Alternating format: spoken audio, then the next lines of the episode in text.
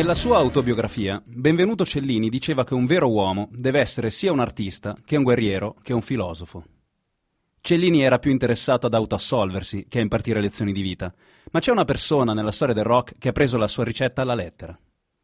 La storia di Jason Everman comincia il 16 ottobre 1967, a Uzinski, un dimenticato paesino di 160 anime confinato su un'altrettanto dimenticata isola dell'arcipelago di Kodiak, in Alaska. I genitori hanno deciso di trasferircisi, sedotti da un vago richiamo primitivo. Hanno preso una capanna travestita da bilocale, un ocelot domestico di nome Kia e si sono convinti di poter vivere di pesca. Ma se per Jerry Everman l'Alaska è l'Eldorado, per la moglie Diane è più simile all'inferno. E infatti nel giro di poco tempo lascia il marito e si trasferisce con Jason e il nuovo compagno a Poulsbo, una città a pochi chilometri da Seattle. L'infanzia di Jason non è esattamente traumatica. Ha un padre adottivo e una sorellastra con cui va d'accordo. Il problema semmai è la madre, la quale rivela ben presto una spiccata tendenza autodistruttiva, con annessi problemi di alcolismo e dipendenza da farmaci. Ben presto però Jason scopre il mondo della musica e lo fa grazie a un esplosivo. Per la precisione un M80, un petardo originariamente sviluppato dall'esercito per simulare il fuoco d'artiglieria. Jason e un amico lo usano per far saltare in aria un cesso della scuola media e vengono sospesi. A questo punto Gigi Phillips, nonna materna di Jason, decide di prendere in mano la situazione. Jason viene mandato da uno psicoterapeuta, ma fa di tutto per non collaborare. Non è il classico scapestrato, anzi è piuttosto timido. Parla poco e quando lo fa inciampa sovente nella balbuzia. L'esperto le prova tutte finché non gli viene in mente di mettere in mano al ragazzo una delle sue chitarre. L'espediente funziona. Lo psicologo si improvvisa maestro di chitarra e quando arriva il momento di andare al liceo, Jason è già pronto per entrare in una band. Sviluppa una chiara predilezione per il punk e per l'hardcore, in particolare per i Black Flag. Le estati invece le passa dal padre che ancora vive da pescatore in Alaska. Il ragazzo è talmente determinato che si diplomerà con un semestre d'anticipo, riuscendo nel contempo a mettere da parte quasi 20.000 dollari. Questa disponibilità di liquidi tornerà utile quando nel 1989 l'amico Chad Channing lo farà entrare nella band di cui è batterista. I Nirvana hanno già terminato le registrazioni di Bleach, ma devono ancora 606 dollari e 17 centesimi al produttore Jack Endino. Everman si offre di pagare la registrazione e nonostante non abbia inciso con loro una sola nota, i Nirvana in cambio inseriscono il suo nome nel libretto e piazzano una sua immagine in copertina. Poco dopo, i quattro partono in tour e Jason per la prima volta intuisce di non essere tagliato per quel tipo di vita. Le lunghe ore in furgone, i postumi, la noia, la mancanza di privacy fanno riemergere il Jason introverso che aveva tanto preoccupato nonna Phillips. Il suo modo di fare genera vibrazioni negative all'interno della band che, nel giro di poche settimane, decide di cacciarlo. Nel frattempo, c'è qualcun altro che ha scoperto di detestare la vita on the road. Si chiama Hiro Yamamoto ed è il bassista dei Soundgarden, che proprio nel 1989 hanno pubblicato Louder Than Love, il loro primo disco per una major. Si dà il caso che Everman sia un fan sfegatato dei Soundgarden, perciò quando entra ufficialmente nella band come bassista è il proverbiale sogno che diventa realtà. Chris Cornell e soci sono entusiasti del suo modo di suonare.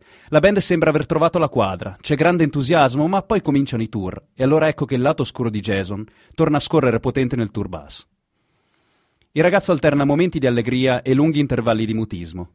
Alla fine della tornata di concerti il resto della band non ne può più, e la storia si ripete.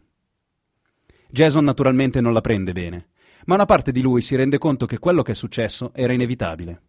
Fino al 1994 milita in altre band, una delle quali, i Mind Funk, sembrano promettere bene. Poi, in un giorno di settembre del 1994, all'età di 26 anni, senza preavviso abbandona il suo ultimo gruppo e fa domanda per arruolarsi.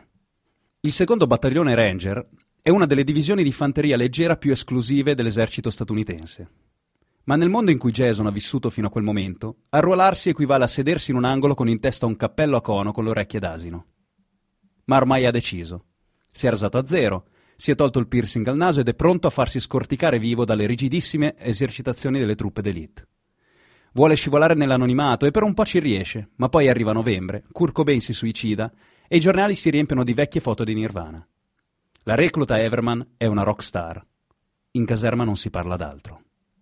A lui però importa poco. Il cambio di pelle è stato fatto, il vecchio Jason non esiste più.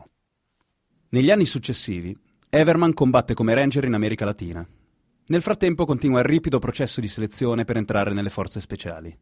Ci riesce nel 2001, poco dopo l'attacco alle due torri. Viene mandato in Afghanistan, poi in Iraq, poi ancora in Afghanistan.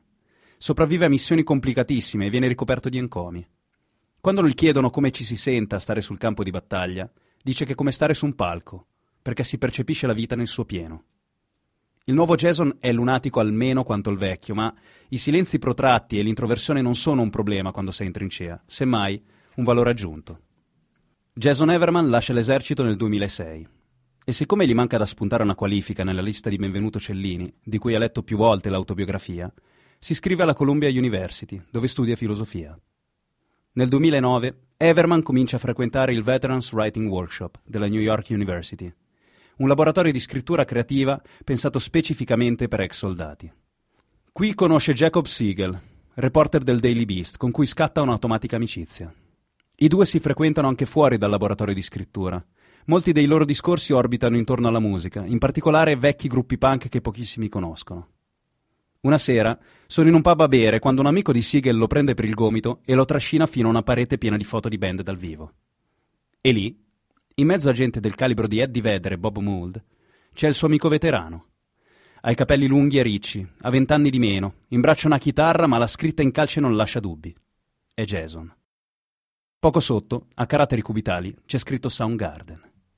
L'11 aprile del 2014, la sera in cui Nirvana entrano nella Hall of Fame, mentre Dave Grohl si esibisce insieme a una torma di star in un esclusivo after party, Jason preferisce andare in un bar anonimo e silenzioso. Davanti a sé ha una birra ghiacciata e un libro di Dyer. Dall'altra parte del tavolo, ad annotare i dettagli di un'intervista che farà storia, c'è Jacob, l'amico veterano del corso di scrittura, uno dei pochi che riesce a vedere in lui qualcosa in più che una stella spenta anzitempo. Quello che avete ascoltato è Come sopravvivere alla musica, il carrozzone dei perdenti. Io sono Fabio Deotto e questo è un podcast originale prodotto da Querti, miglior radio online ai Macchia Nera Italian Awards del 2015, in partnership con Rolling Stone Italia. Vi ricordo che potete associarvi a Querti, il più grande network di podcast italiano, o fare una donazione cliccando sul tasto apposito all'indirizzo querti.it slash associati. Come sopravvivere alla musica tornerà fra un mese circa. Nel frattempo, cercate di sopravvivere.